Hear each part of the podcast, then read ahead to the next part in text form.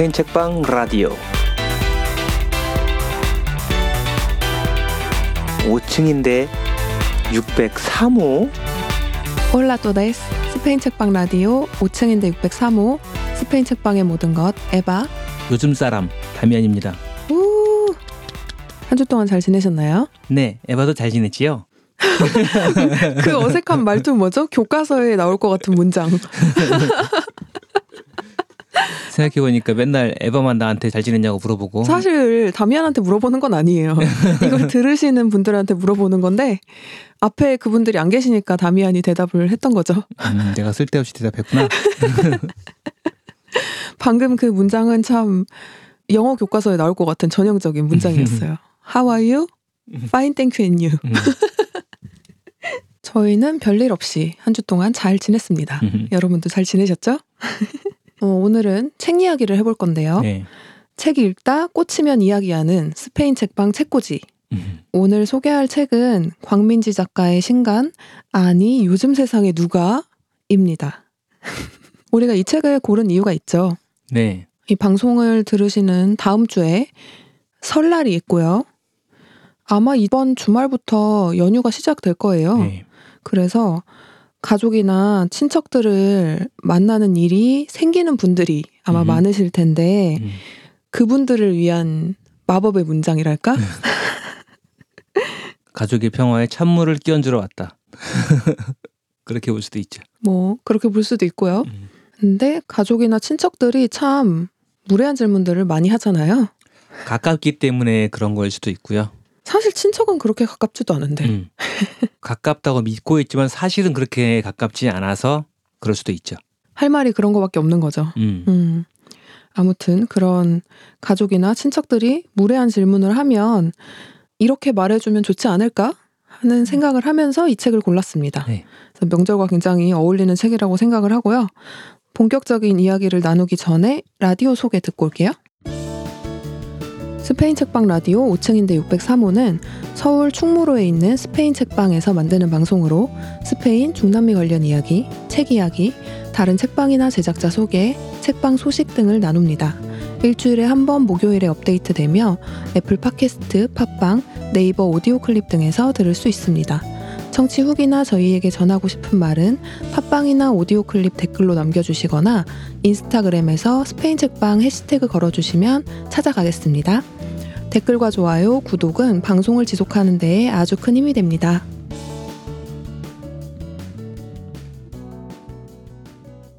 바모스. 아니 요즘 세상에 누가 본격적으로 소개를 해보도록 하죠. 네. 이 책은 광민지 작가가 썼고요. 조한나 편집자님이 빚었고 음. 위즈덤 하우스에서 나온 책입니다. 이 편집자님 얘기를 왜 하게 됐냐면 광민지 작가님이 팟캐스트 비욘세를 네. 만드는 분이기도 한데요.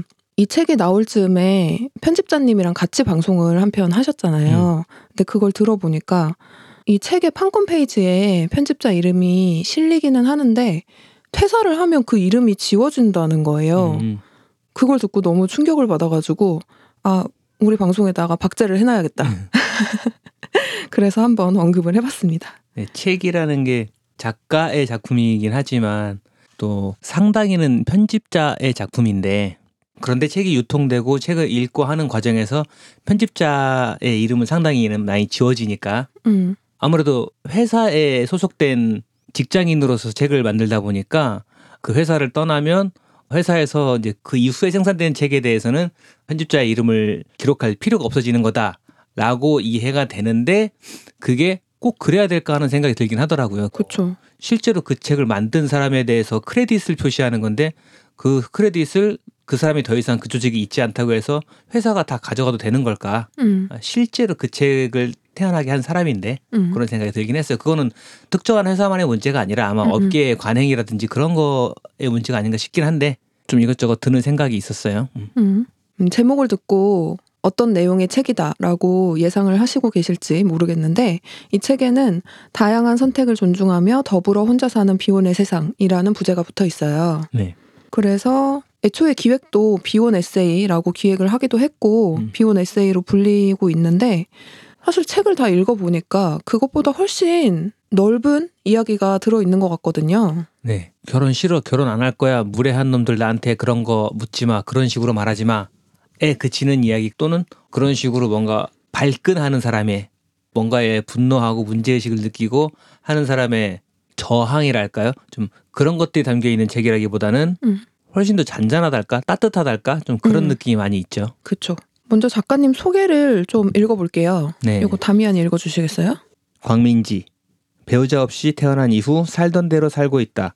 비혼 life 가시화 팟캐스트 비혼세 제작자 겸 진행자.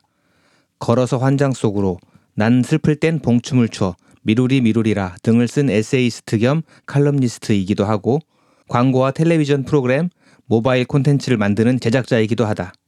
곽민아의 동생, 이준과 이솔의 이모, 맥주, 폴댄스, 여자 배구팀 그리고 고유한 사람들을 좋아한다.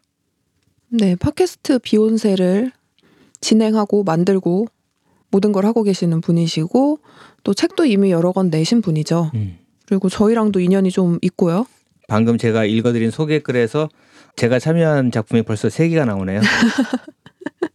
팟캐스트 비혼세에서는 음악을 음, 시그널 음악. 비혼세를 위해서 만든 건 아니지만 제가 음. 만든 다음에 썩혀두고 있던 거를 음, 어, 비혼세님이 팟캐스트 시작하게 됐는데 혹시 음악 하나 뭐 줄 수 있느냐 음. 해가지고 제가 그거를 드려서 지금까지 잘 쓰고 계시고요. 음, 아주 유용하게 쓰고 계시죠. 네. 그냥 다미안의 컴퓨터에서 잠들어 있을 뻔한 음악을 음. 꺼내서 아주 잘 쓰고 계신다.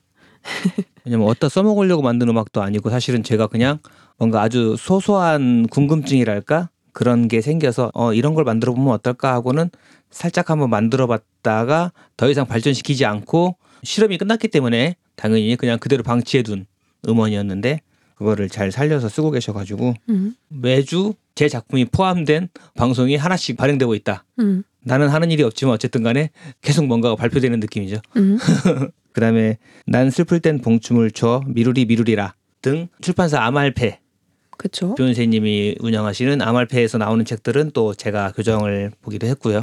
음, 생각해 보면 다른 출판사에서 나온 걸어서 환작 속으로 이 책도 나오기 전에 일부는 음, 저희 책방에서 했던 마감 모임에서 네, 글쓰기 모임. 음, 그 모임에서 함께 읽었던 바가 있죠. 음, 맞아요. 한창 그 책을 준비하실 때 그 모임에 나오시면서 인연을 처음 맺게 돼가지고 초반에는 그 책 원고를 좀 갖고 오셨죠. 음. 민지 작가님은 뭐 저희 책방이랑 뗄 수가 없죠. 저희 오픈 파티 때도 오셨었고 음, 그 후로 모임도 많이 참여하셨고 지금도 종종 오시고요. 네. 책을 배달 오시기도 하고. 새책 내시면 북토크라든지 이런 거 음. 부탁드려서 같이 하기도 하고. 음, 네. 또 걸어서 환장 속으로는 스페인 여행 얘기이기도 하고 음, 또 스페인을 워낙에 좋아하시기도 하고 네. 저보다 더 많이 갔다 오셨어요. 파티하면 하몽 먹으러 오시고. 음. 아 그리고 또 저희가 비원세에 출연한 적도 있잖아요. 네, 그 얘기는 하지 말죠. 되게 초창기에 음, 32화였나? 음 그쯤이었나? 뭐 그쯤이었던 것 같아요. 거기서 비혼 실패자로 저희가 출연을 해서 굉장히 긴장해서 방송을 녹음을 하고 음, 그때 들었을 때는 그냥 들었던 것 같은데 지금은 다시 못 듣겠더라고요. 지금 시간이 벌써 한참 지났잖아요. 음.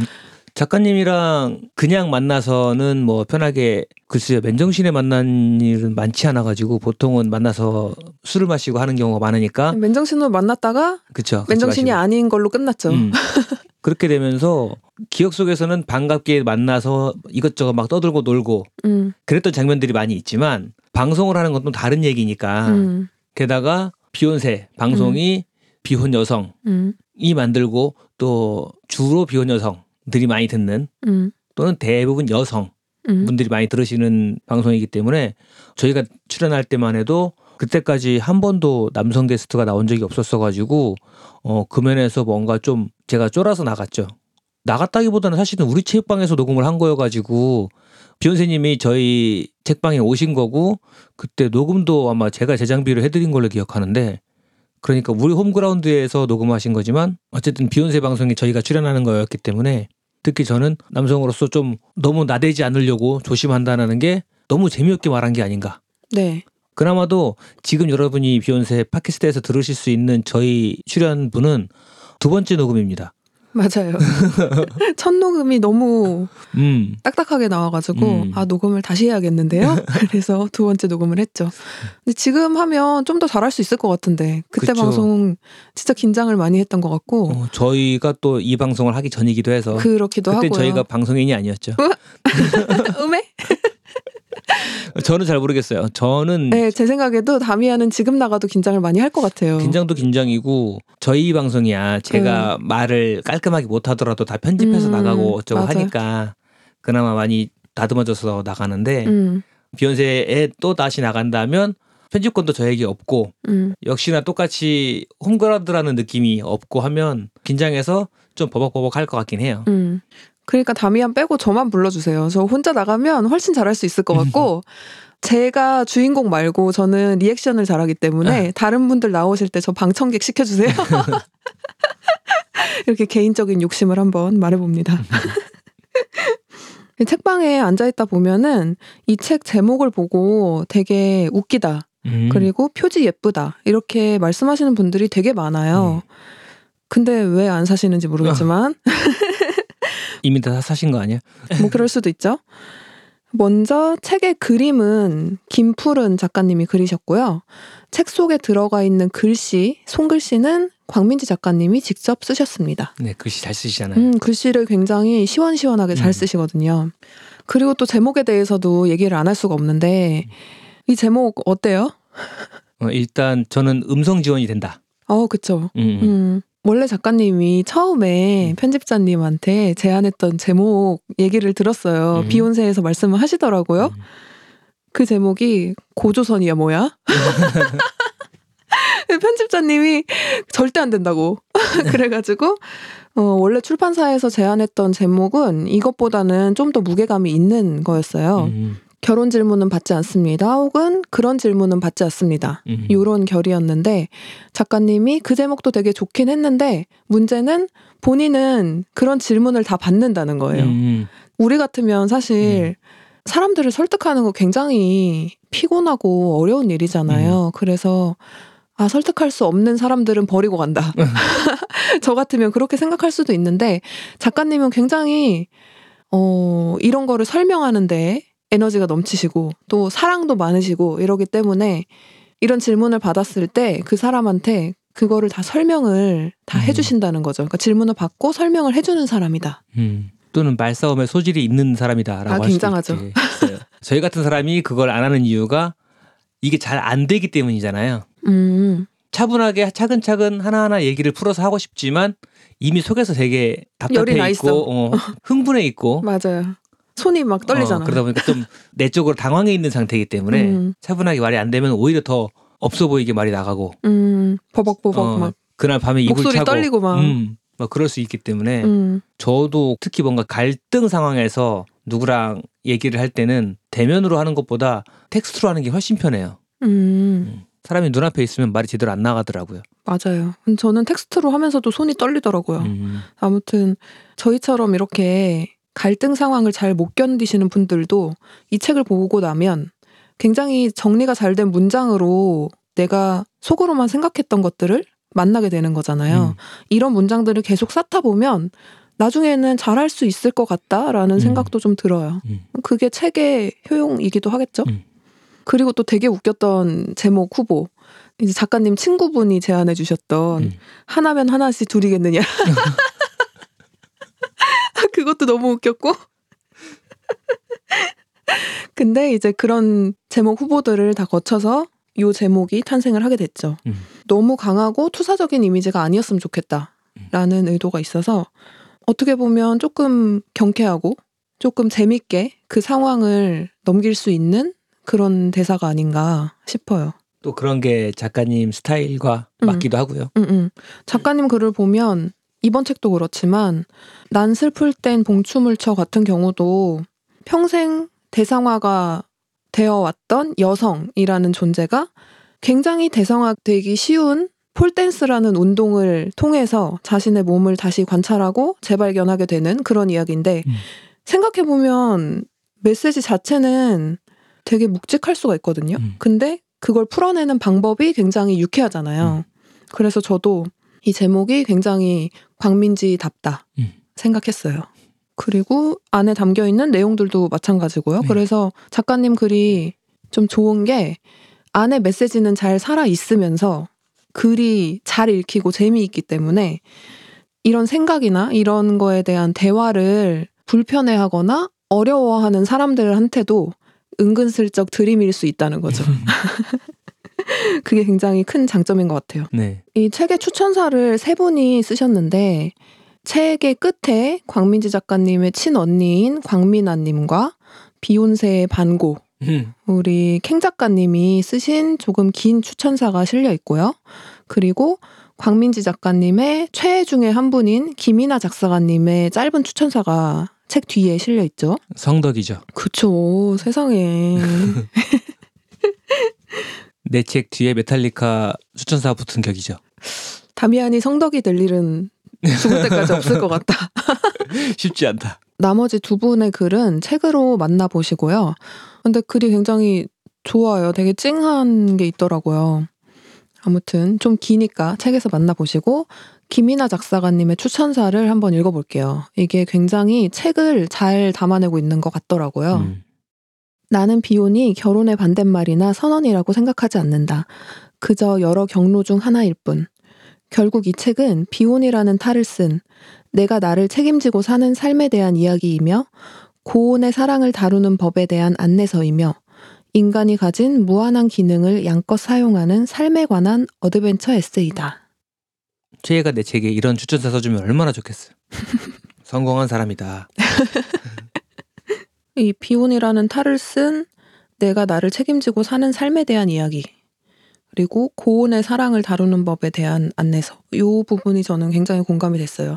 읽은 사람으로서 음. 음. 그러면 이제 책 속으로 한번 들어가 볼까요? 네. 일단 책을 열자마자 몇 개의 그림과 작가님의 글씨가 나오는데 거기 써 있는 문장도 되게 좋아요. 혼자 맞는 아침의 고요, 마주 앉은 든든한 동료, 서로의 오른팔 왼팔들, 새롭고 발랄한 사인 가족. 이게 각자 그림에 알맞게 이렇게 들어가 있고 홀로여서 더 무한히 확장하는 빛나는 혼자, 비혼자들이라는 말로 시작이 됩니다. 그리고 책이 크게 네 가지 파트로 나눠져 있어요. 네. 첫 번째 비혼 선언, 거창하게 뭐 결심식이나 두 번째 비혼 경조사, 행복과 슬픔을 나눌 때에는 계산하지 않아요. 세 번째는 비혼 life, 나의 보호자로 나 데리고 살기. 네 번째 비혼 공동체, 완벽하게 이해할 수는 없어도 완전하게 사랑할 수 있다. 이렇게 나눠져 있는데, 음, 먼저 비혼 선언 파트에서 사실 비혼이라는 게 선언한다는 게 좀 이상하잖아요. 그렇죠. 결혼할 때 결혼 선언을 하는 거지. 음, 근데 사회가 너무 당연하게 어느 정도 때가 되면 결혼하는 걸로 알고 있으니까 음, 비혼에 대해서 선언을 해야 된다고 생각하는 음, 조금 그런 문화가 있죠. 비혼하는 것 자체가 어떤 선언이 되기도 하고요. 음, 또는 비혼이 어, 결혼을 포기하는 행위로 음, 인식된다거나 맞아요. 어, 그렇게 되기도 하죠. 근데 생각해 보면 우리 태어날 때 비혼 상태로 태어나는 거잖아요. 음. 혼인을 하지 않은 상태니까. 음. 그럼 태어난 상태로 그냥 사는 건데 사람들은 그렇게 생각을 한단 말이죠. 음.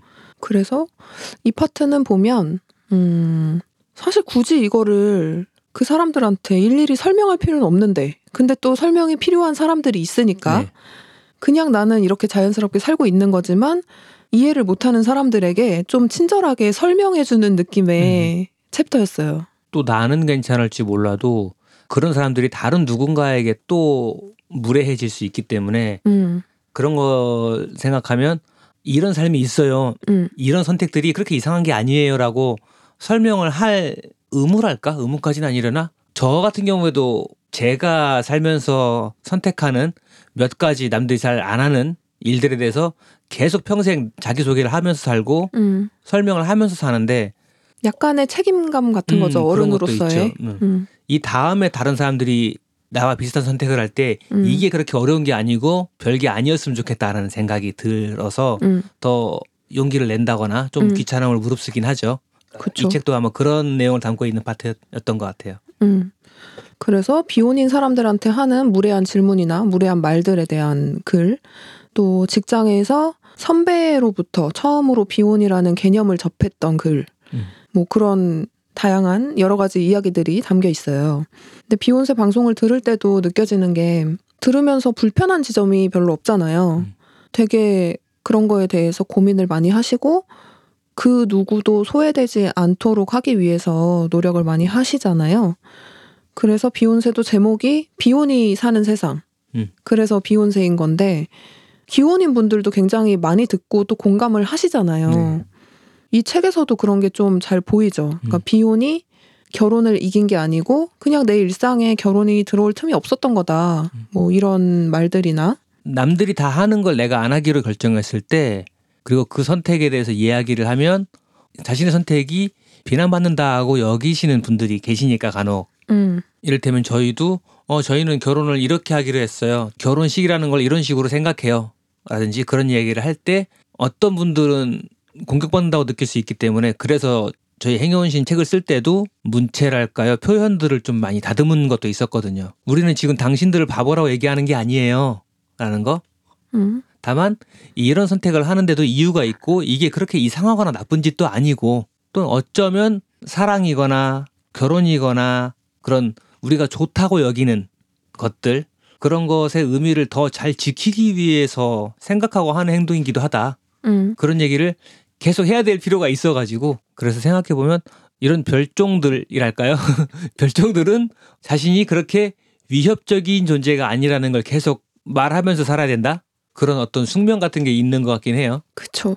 어, 나 결혼 안 할 거예요. 어, 너 했다고 뭐라고 하는 거 아니에요. 이런 거지. 항상 뒤에 음. 하나가 더 붙는 거죠. 음, 우리 small wedding 할 거예요. 어, 너 예식장에서 했다고 뭐라고 하는 거 아니에요. 계속 이런 식으로. 음. 다미안은 이 첫 번째 chapter에서 특별히 더 기억에 남는 에피소드가 있나요? 저는 예전 남친들, 음, 애인들이 어쩌다가 작가님의 부모님을 만나게 됐을 때 음, 분명히 작가님이 비혼주의자임을 알고 있고 음, 동의하에 연애를 하고 있음에도 음. 부모님을 만났을 때 되게 예비 사위 같은 행동을 한다. 어, 그것도 너무 어, 이상해. 그랬던 파트들이 되게 재밌기도 하고 좀 미묘한 감정 같은 게 좀 들긴 했었어요. 그냥 웃기기도 하지만 좀 음. 들여다보면 그 마음 속에 뭐가 들어 있었을지 음, 어떤 생각들을 했을지 생각해 보면 음, 이 사람이 좋아서 연애는 하고 싶고 그런데 결혼은 하기 싫어한다고 하니까 내가 결혼을 꼭 해야 돼 이렇게 생각하면 이 사람이랑 사귀지는 못할 것 같고 또는 음. 헤어질 것 같고 그래서 일단은 사귀면서 자기 솔직한 속마음 하나를 숨긴 채로 만나고 있는 거잖아요. 음, 그러면서 어떤 기대와 어떤 좌절과 계속 같이 살면서 연애를 하고 있는 음. 그랬던 거죠 그 사람들이. 분명히 아니라고 얘기를 했는데도 음, 음. 아 조금 더 만나다 보면 나를 좀 더 좋아하게 되면 마음이 바뀔 수도 있지 않을까라는 기대를 품고 있는 거죠. 또는 얘가 지금 잠깐 이러는 거지 음, 아직 나이가 좀 덜 차서 그러는 거지 음, 일단 만나고 있다 보면 나이가 차면은 어쩔 수 없이 하게 되지 않을까라든지 음. 많은 사람들이 정말 이런 식으로 생각하는 경우가 많이 있는 것 같아요. 좀 동물의 본능인지도 모르겠어요. 음, 동물이 뭐든지 간에 항상 모든 상황에 그때그때 주변 조건들이나 이런 걸 판단해가지고 선택하는 게 아니라 패턴으로 익혀놓으면 안전하잖아요. 음, 초식 동물이 뒤에서 부시럭거리는 소리가 났을 때 내가 이거를 뒤를 돌아다보고 이게 호랑이인지 아닌지 확인한 다음에 도망가려고 하면 위험한데 부시럭 소리가 나면 일단 뛰고 본다. 그게 음, 생존 확률을 높여주는 거니까 음, 동물들은 일단 어떤 패턴으로 거의 반사적으로 행동하고 패턴에 의해서 사는 게 유전적으로 유리하다거나 편리한 게 있었겠죠. 그때그때 피곤하게 머리 쓰고 확인하지 않아도 되니까. 근데 사람의 삶은 그것과 달라서 그것보다 음. 훨씬 더 복잡하고 또 사람의 사회는 점점 갈수록 그런 꼭 다수가 하지 않는 선택이나 그런 것들도 들여다봐주고 이해해주길 요구하는 사회로 가고 있잖아요. 그쵸. 음, 음. 그런데 아직도 많은 사람들은 이런 당연히 하는 결혼을 안 한다는 선택 음, 그런 거에 대해서 되게 깜짝깜짝 놀라고 왜냐면 그냥 서른 살 되기 전에 누구나 결혼한다고 생각하면 인생이 쉬워지고 음, 계산이 간단한데 갑자기 누군가가 서른 살 넘었는데 결혼을 안 한다고 하면 음, 이 사람들은 이제 이 사람이 프로세스가 안 되는 거지 해석이 안 되는 음, 거지 음. 어, 어떤 사람인 거지 뭔 음. 생각인 거지 거짓말하는 거 아니야 라든지 이 사람 어디 문제 있는 거 아니야 음, 이렇게 그런 게 아닌가 싶긴 해요. 음. 그런 거에 놀라는 사람들한테는 이렇게 얘기를 해주면 됩니다. 아니 요즘 세상에 누가 촌스럽게 그래?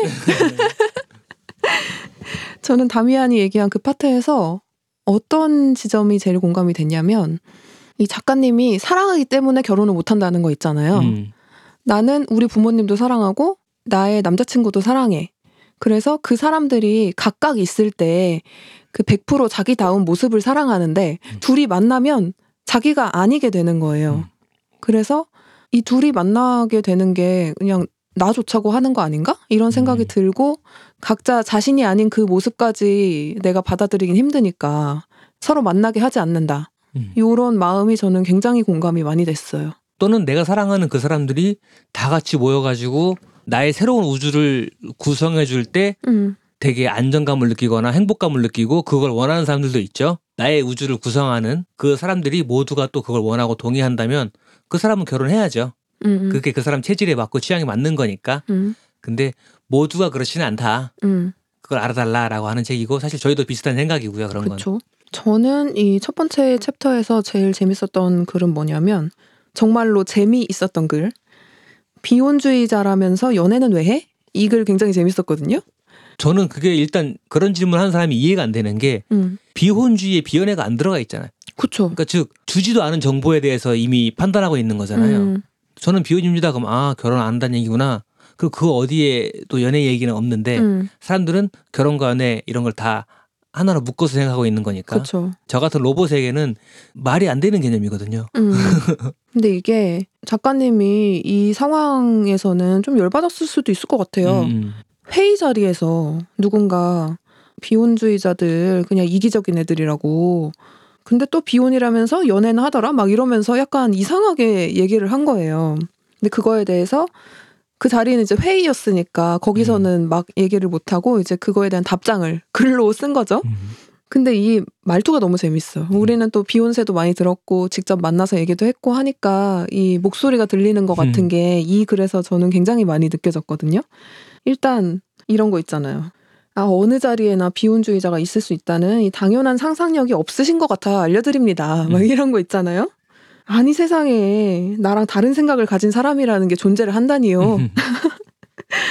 이런 말투 너무 웃겼고 그리고 비혼자가 이기적이라고 생각을 하는 게 결혼을 약간 희생이나 사회 공헌의 개념으로 보고 있기 때문에 그런 거 아니냐라고 말을 하면서 마음속 한 구석에 나도 저렇게 살고 싶은데 지들만 저렇게 재밌게 사는 것 같아서 화가 나신 건 아닌지요? 음.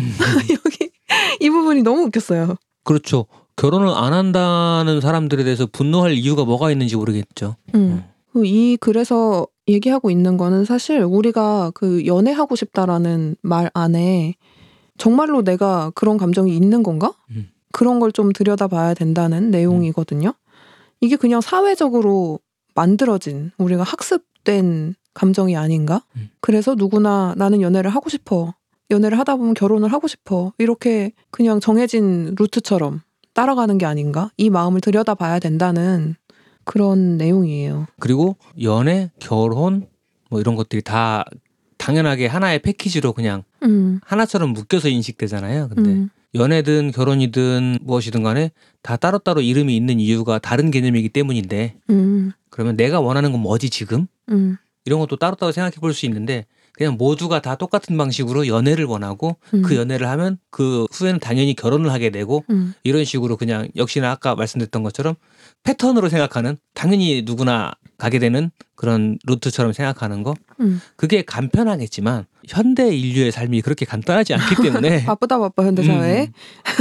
농경 사회도 아니고 모두가 다 똑같은 방식으로 6시에 해 뜨면 일어나서 밭에 나가서 하루 종일 있다 들어오고 그런 방식으로 살고 있는 사회가 아니니까 삶의 모습이 다양해지고 당연히 욕망도 다양해지는 건데 상황이나 조건도 다르고 당연히 삶의 모습들은 이렇게나 많이 다양해져 있지만 사람들의 생각이 그만큼 다양해져 있지는 않는 것 같다라는 생각이 들어요. 음. 우리가 연애를 하는 걸 너무 당연하게 생각해서 그냥 심심하게 있다가도 아 연애하고 싶다라고 얘기를 한다거나 외롭다고 하는 친구한테 그러면 연애나 해라고 얘기를 한다거나 음. 이런 것도 좀 이상하죠. 잘 생각해 보면. 음. 근데 사실 연애를 안 할 때 혼자인 상태에서 계속 심심하고 허전하고 외로움을 느끼면 연애를 해서도 그럴 가능성이 높아요. 음. 썸 타고 연애 초기 이럴 때는 좀 안 느낄 수 있겠지만 그 설렘이나 이런 것 때문에 좀 가려질 수 있겠지만 음, 원래 외로운 사람이라면 연애로 외로움이 덮어지는 것 같진 않아요. 그럼요. 일단 내가 혼자서 잘 지낼 수 있을 때 연애도 할 수 있는 것 같거든요. 특히 음. 건강한 연애. 음. 책에 조카 얘기도 참 많이 나오는데 조카에 대한 글도 되게 애정이 가득 담겨 있는 그런 느낌이 있고 또 우리가 그 대를 잇는다. 음. 성씨를 이어받는다. 이런 거에 대한 뭐 파평 윤 씨가 어쩌고 막 이런 글도 있어요. 이것도 너무 음. 웃긴데 한번 책으로 만나보시기를 음. 추천을 드릴게요. 대를 잇는 것도 좀 웃긴 개념 아니에요? 웃기죠. 저도 평생을 제 아버지 성씨 로만 생각을 하고 살다가 당연하게 같은 성씨를 가진 사람한테 뭔가 가깝다 그런 걸 느끼기도 하죠. 그런데 생각해 보면 어, 엄마 성씨도 사실은 우리 집안이잖아. 음. 생각해 보니까 아버지의 엄마 성씨도 생각해 보고 엄마의 엄마도 생각해 보니까 거기까지만 올라가더라도 어 내가 서씨, 최씨, 박씨, 김씨 가문의 사람이네. 음. 저는 제가 김씨라고 생각해 본 적이 한 번도 없었거든요. 음. 근데 어 내가 4분의 1은 김씨네 이런 생각을 얼마 전에 하면서 아 많은 사람들이 이러겠구나 음. 이런 생각을 했거든요. 음. 대를 잇는다라는 명목으로 사실은 나를 구성하는 수많은 사람들, 수많은 조상들 중에서 아주 특정한 한 줄기만 생각하고 있는 거잖아요. 음. 남자, 남자, 남자, 남자 이렇게만 이어져 오는 음. 그 줄기 하나만 생각하고 있는 거여서 그게 사실 그렇게 의미가 있는지 모르겠죠. 음. 나머지 내용은 책으로 만나보시고요. 두 번째 챕터는 비혼 경조사에 대한 이야기예요. 음. 비혼주의자라고 하면은 이런 질문을 굉장히 많이 하나 봐요. 친구 결혼식 가냐? 음. 뭐 돈만 내고 보통 안 가는 거 아니냐? 축의금 낸 거 회수 안 되는데 아깝지 않냐? 그 저도 진짜 그게 이해가 안 되는 게 이게 다 거래라는 얘기가 되잖아요. 음.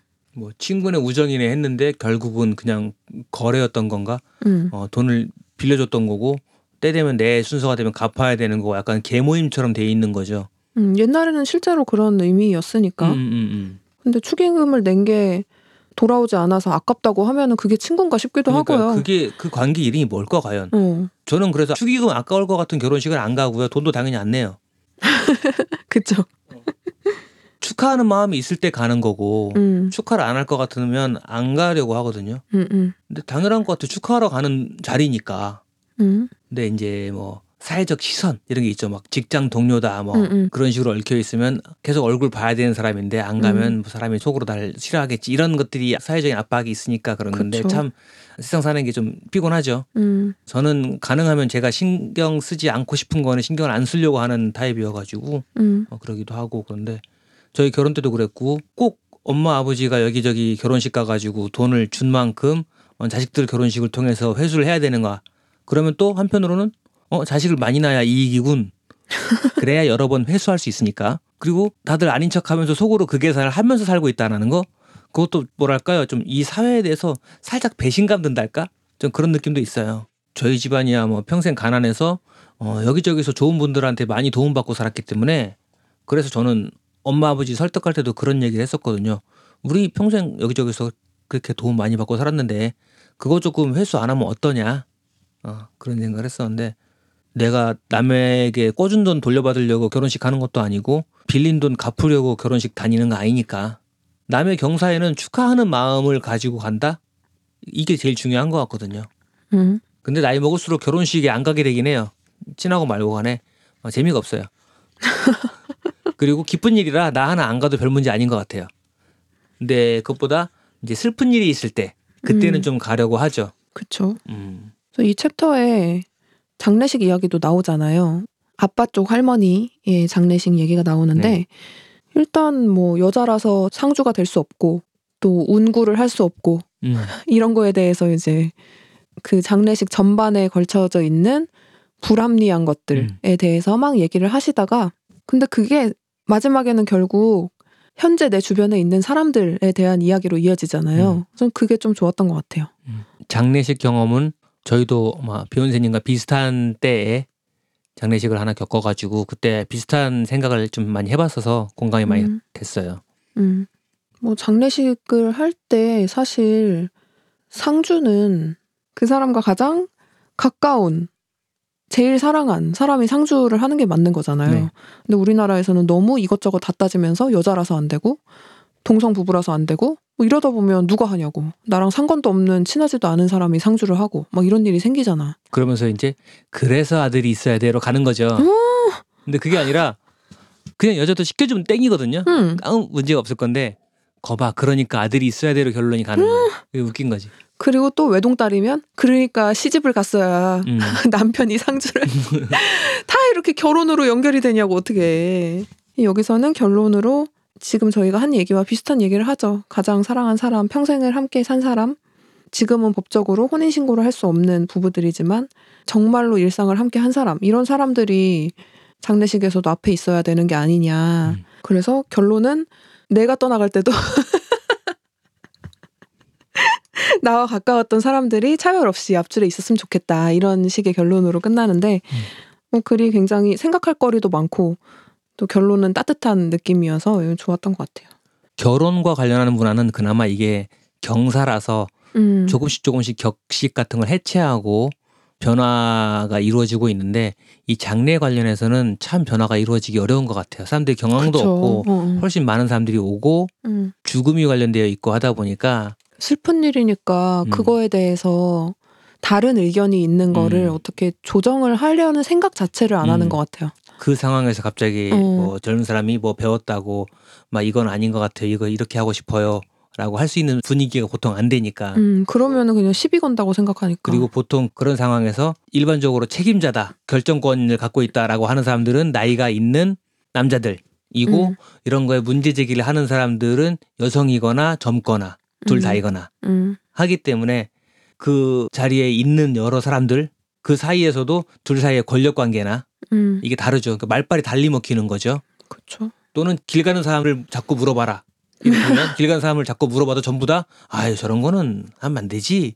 이렇게 사람들이 왠지 그런 거는 건들면 안 될 것 같이 느끼는 거죠. 음, 그런 식으로 자연스럽게 여성들이 배제되어 있고 밀려나 있는 거니까 이거를 근데 장례식 상황에서는 거기서 싸울 수도 없고 하니까 이쪽은 언제쯤이면 좀 아 그래도 이 정도면 평등하다 라는 감각을 느끼게 될지 좀 아직은 좀 난망한 것 같아요. 음. 계속 떠들어야죠, 근데.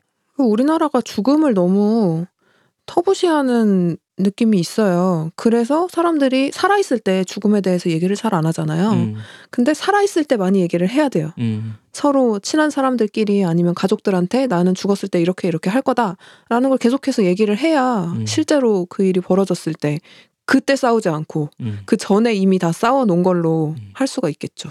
그렇죠. 산자들이 이것저것 싸울 거 없이 그냥 고인의 뜻이었습니다. 이러면 정리가 될 수 있으니까 빨리 어. 음, 꼭 손녀가 운구를 하길 바랐었습니다. 음, 이렇게 딱 돼 있으면 그쵸. 생전에 미리 한마디 해주시면 산 사람들이 여러모로 편하다. 음. 아니면 유서를 아주 멋들어지게 쓰고 가시든가. 근데 저는 이 두 번째 챕터에서 제일 기억에 남는 거는 그거였어요. 나도 엄마처럼 살고 싶어. 음, 그 되게 음, 인상에 남는 음. 문구였죠. 근데 요 제목만 들었을 때는 사실 약간 오해하시는 분들도 있을 것 같거든요. 음, 나도 엄마처럼 뭐 그렇게 안정적인 삶을 꾸려서 이렇게 음. 살고 싶어라고 오해할 수도 있지만 음, 굉장히 반전의 내용이 들어있기 때문에 더 재밌는 글이었던 것 같아요. 음, 여기서 엄마처럼 살고 싶다는 뜻은 그렇게 엄마처럼 결혼해서 애 낳고 가정을 꾸리고 싶다 이게 아니고 나도 어디 가서 내 소개를 했을 때 비난받지 않고 싶다. 음. 음, 공격받지 않고 싶다. 이런 의미예요. 너는 왜 결혼했어? 너는 왜 애를 둘이나 낳았어? 그쵸. 그런 질문은 안 하잖아. 음, 그렇게 안 받고 어 저 결혼 안 했어요. 그러면 아 그러시구나. 음, 혼자 살아요. 그러면 어 재밌으시겠어요. 음, 이럴 수 있는 사회면 얼마나 좋겠냐 이거죠. 그쵸. 근데 이 광민지 작가님의 어머니, 소냐님. 어, 비욘세 방송에도 출연한 적이 있으시고, 소냐라는 닉네임으로 활동하고 계신데요. 아무래도 세대 차이가 있고, 이제 음. 소냐님은 굉장한 결혼주의자이시기 때문에 음, 두 분이 의견이 다를 수밖에 없어요. 음. 근데 거기에서 계속해서 이야기를 나누고 본인의 의견을 전달을 하고 설득을 하려고 노력을 하고 음. 이런 게 굉장히 전 대단한 것 같아요. 음. 사랑하니까 하는 노력이죠. 음, 사랑하지 않으면 그냥 안 보면 되니까요. 그니까요. 음. 작가님과 부모님은 사이가 좋으신 거죠. 음, 사이가 좋아서 이런 얘기를 하고 맞아. 때로는 서운하고 서로 음, 그러겠지만 어쨌든 이런 얘기를 할 수 있는 사이인 거고 이거는 사실 오랫동안 쌓아 올려야만 할 수 있는 일이라고 생각하기도 해요. 음, 그게 잘 되지 않는 경우 서로 자기 얘기만 계속 반복하다가 그냥 서로를 관둬 버리는 음, 아유 이 얘기 하지 말아 버려야지 뭐 어차피 엄마랑 얘기가 안 통해 어 얘는 음. 내말 안 들어 이렇게 되는 관계도 많으니까 사실 그런 관계가 더 많지 않을까. 음. 아니면 아예 대화를 안 하거나. 음, 오래 쌓아야만이 될 수. 있는 일이어서요. 음. 음. 광민지 작가님 가족들이 다 말하는 걸 굉장히 좋아한다고 하시잖아요. 평생 동안 서로 말하는 거를 듣고 또 말하고 이렇게 했으니까 가능한 관계가 아닐까 싶고 음. 그래서 좀 힘들고 좀 느리게 가더라도 다 같이 가고 싶다라는 게 작가님의 마음인 것 같아요. 네. 이첫 번째, 두 번째 파트가 좀 비혼에 대한 설명을 많이 하고 음. 그래서 저도 생각으로만 했던 게 문장으로 딱 적혀 있으니까 공감되는 부분이 많아서 굉장히 줄을 많이 치면서 읽었어요. 음. 근데 세 번째 파트는 내가 나를 데리고 사는 일상 이야기잖아요. 네. 그래서 좀 편안하게 읽었던 음. 것 같고 여기에서는 아무래도 덕질 이야기를 빼놓을 수가 없는데 작가님이 뭔가 하나를 좋아하면 굉장히 뜨겁게 좋아하시는 분이잖아요. 음. 맥주도 이제 꽂히면 한 가지 브랜드만 드시고 막 이런 식으로. 맥주는 뜨겁게 좋아한다기보다는 엄청 시원하게 좋아하시는 아, 것 그쵸, 같아요. 그쵸. 빨대로 드시고. 음. 근데 평생을 살면서 덕질을 그렇게 많이 하지는 않으셨는데 음. 최근에 멋진 어른 김이나 작사가님에게 꽂히고 또 작년에 도쿄 올림픽을 통해서 여자 배구에 꽂히시면서 음. 뜨거운 사랑을 하고 있는 그 이야기를 담으셨는데 덕질 이야기는 그냥 항상 들어도 재밌는 것 같아요. 음. 작가님의 삶에 결혼이 없는 것이지 음. 사랑이 없는 건 아니니까 사랑은 너무 많으신 것 음. 같아. 또는 너무 많아서 결혼에 신경 쓸 틈이 없다. 오, 그럴 수도 있죠. 오히려 사랑은 우리가 더 없지 않나. 다미안에게 덕질이란? 뜬금없이 질문. 저는 한 번도 해본 적 없어요. 그쵸.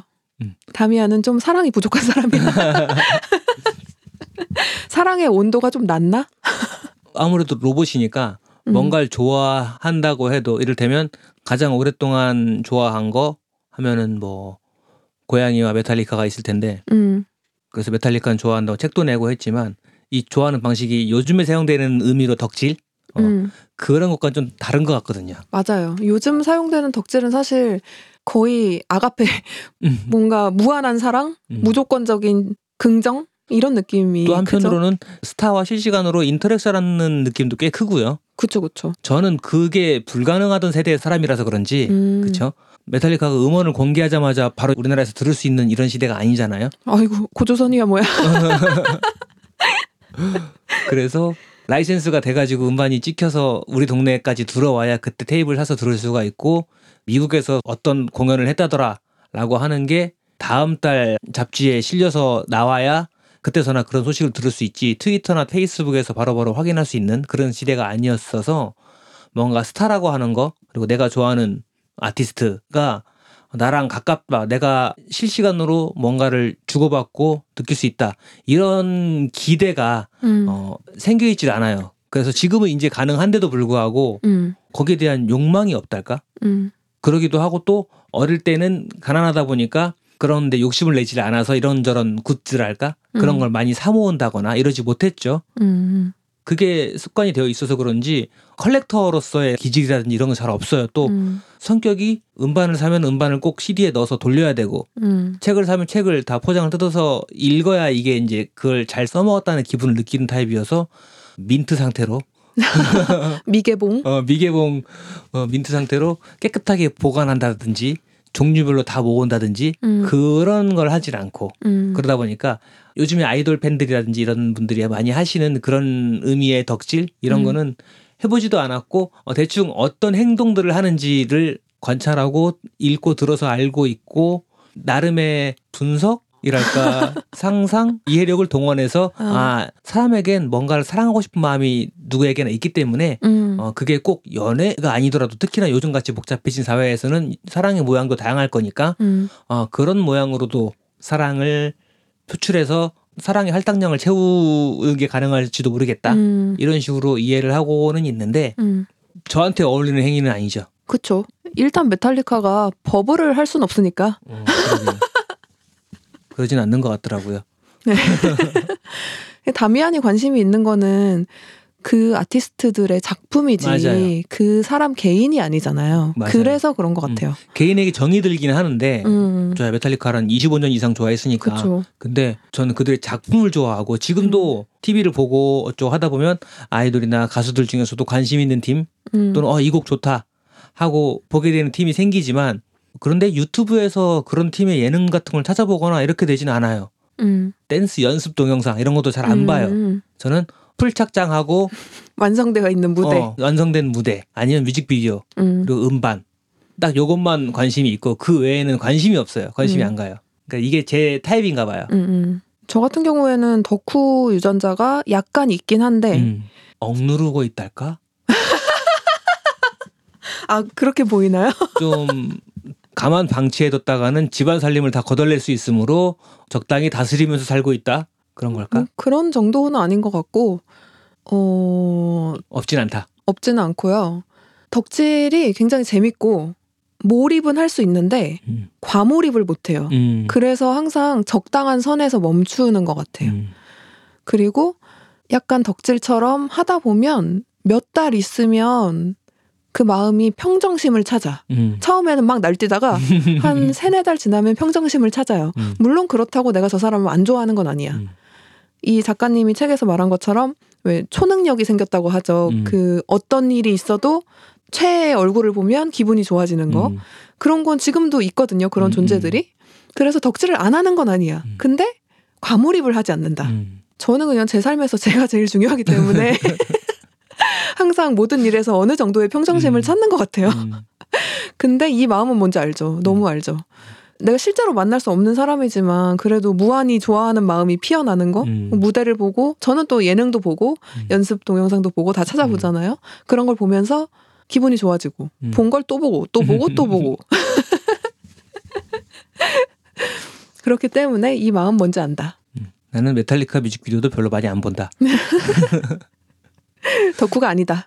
정규 앨범만 듣는다. 저는 또 그런 덕질 문화가 신기하기도 하거든요. 음. 집안을 거덜낼 정도로 음. 그런 것만 아니라면 음. 진짜 어떤 사람에게는 이게 좀, 좀 거창하게 말하면 삶의 구원이 될 수도 있어요. 맞아요. 그래서 너무 무리하게 얘기하거나 그러고 음. 싶지는 않거든요. 그렇죠.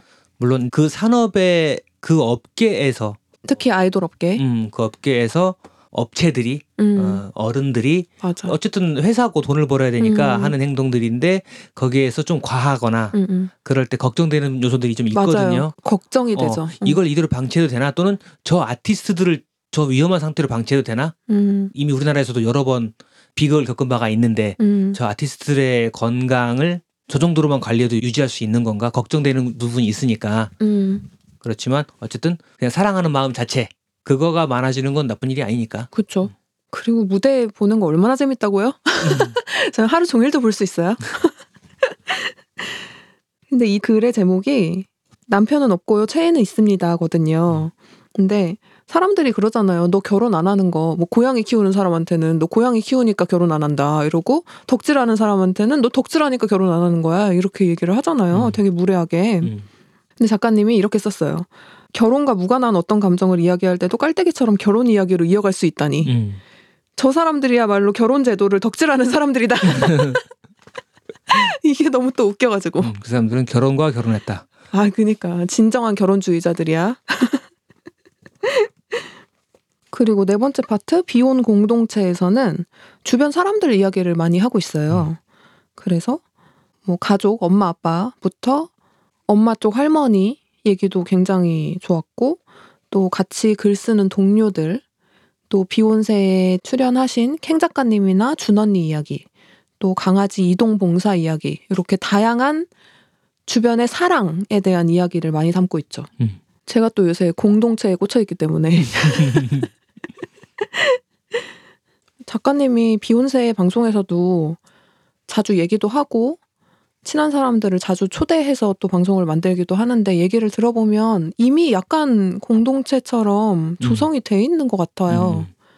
그래서 좀 부럽다는 생각을 많이 했는데 그런 주변에 있는 사랑하는 사람들의 이야기가 이 파트에 많이 담겨 있습니다. 네. 비욘세 팟캐스트 방송 끝날 때도 마무리 멘트로 혼자 사세요라고 하는데 음, 기혼 게스트가 나온다거나 그런 경우에는 끝에 더불어 혼자 사세요 라고 음, 멘트를 하시잖아요. 네, 근데 딱 마지막 파트가 그런 내용인 거죠.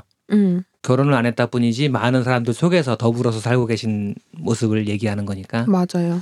그래서 이 네 번째 파트가 전체적으로 제일 따뜻하고 음. 사랑이 넘치는 내용의 글이 많은 파트였던 것 같아요. 음. 그래서 이 책이 비혼입니다로 시작해서 이렇게 주변에 사랑하는 사람들 이야기로 연결이 되는 게 비욘세 방송이랑도 굉장히 결이 비슷하다는 느낌이 들었어요. 음. 음. 사람들이 비혼이라고 하면은 그냥 혼자 이기적으로 사는 사람들이라고 여기는 시선이 아직도 있는 것 같은데 음. 사실 그거 아니잖아요. 이 책만 봐도 그런 사람들한테 이 책을 보여주라고요. 아닌데? 이렇게 사랑이 많은데? 그렇게 보여줄 수 있는 책인 것 같아요. 그래서 이 책이 우리는 이렇게 혼자 고유하게 존재하면서도 더불어 함께 사는데? 이렇게 말하고 있는 것 같아요. 여기서 엄마 쪽 할머니를 이제 안쪽 할머니라고 이름을 붙였는데 음. 원래 외할머니라고 하는 게 이제 바깥 쪽에 있는 할머니라고 지칭을 하는 건데 사실 작가님한테는 외할머니가 외할머니가 아니었던 거지. 음. 너무너무 가깝고 나에게 사랑을 많이 줬던 사람이어서 안쪽 할머니가 더 어울리는 이름이다. 이렇게 해서 이름을 붙이셨는데 이 안쪽 할머니 혹은 뭐 큰이모에게서 받은 사랑을 지금 또 조카에게까지 그게 이어지고 음. 또 친구들한테 받았던 사랑이 또 다른 친구들한테 이어지고 이런 사랑이 넘치는 풍경. 전체적으로 정말 굉장히 사랑이 넘치는 책인 것 같아요. 음. 그러니까 처음 보시는 분들은 어 비혼 에세이라고 생각하고 시작하실 수도 있는데 마지막에 가면 아마 굉장히 사랑이 충만한 느낌이 들지 않으실까 생각이 그쵸. 들고요. 비혼인 사람의 사랑 에세이랄까 음. 그런 느낌이 있어요. 아, 작가님 사랑이 이렇게 많아. 책을 읽으면서 굉장히 좋은 문장이 많았지만 이제 제가 조금 더 꽂혔던 문장들 이 책을 관통하는 것 같이 느껴진 문장들을 몇 개 꼽아봤어요.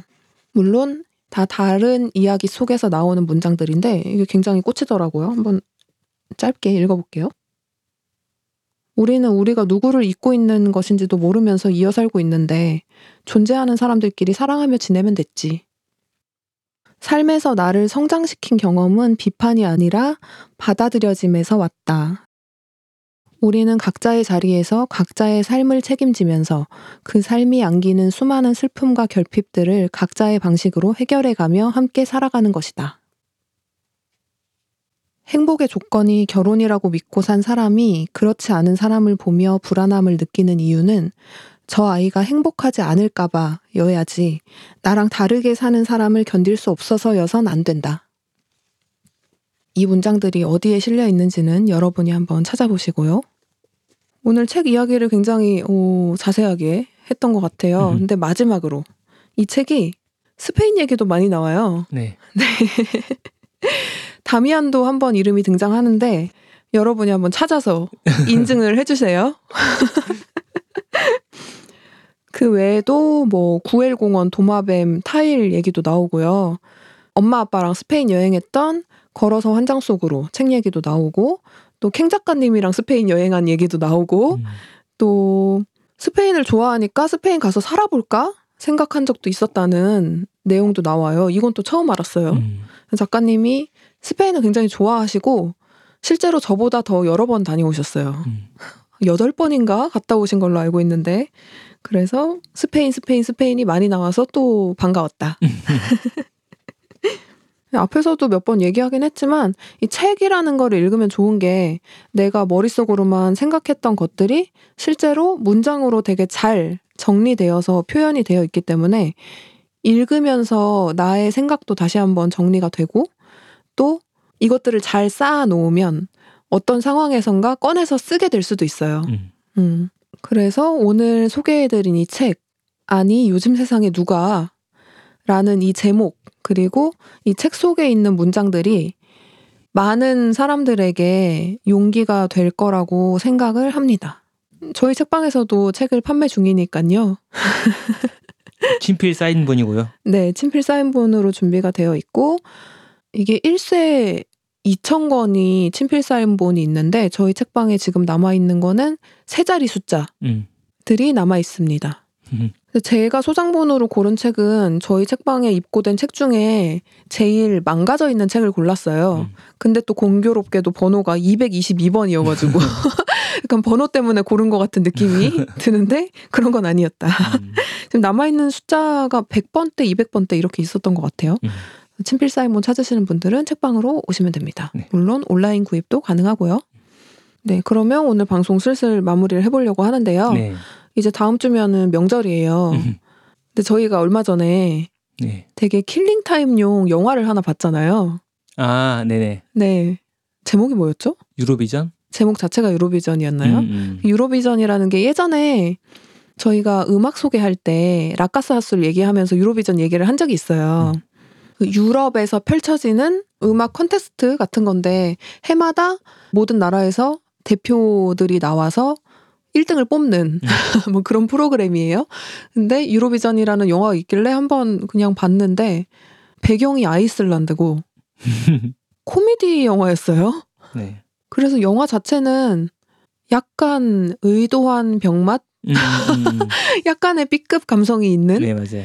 좀 어처구니 없는 장면이 많은 음. 그런 영화였는데 어쨌든 배경이 유로비전이니까 계속해서 음악이 나오고 그리고 메인 무대가 아이슬란드다 보니까 아이슬란드 풍경이 계속 나오잖아요. 그게 진짜 멋있더라고요. 음. 이 얘기를 왜 하느냐? 혹시 killing time이 필요하신 분들은 그냥 웃긴 영화 보고 싶으면 한번 보셔도 좋을 것 같다. 음. 갑자기 생각이 나서 덧붙여 봤습니다. 또 아이슬란드 하면 빠질 수 없는 음, 에바가 좋아하는 시기오로스 음악도 좀 배경에 깔리죠. 그쵸.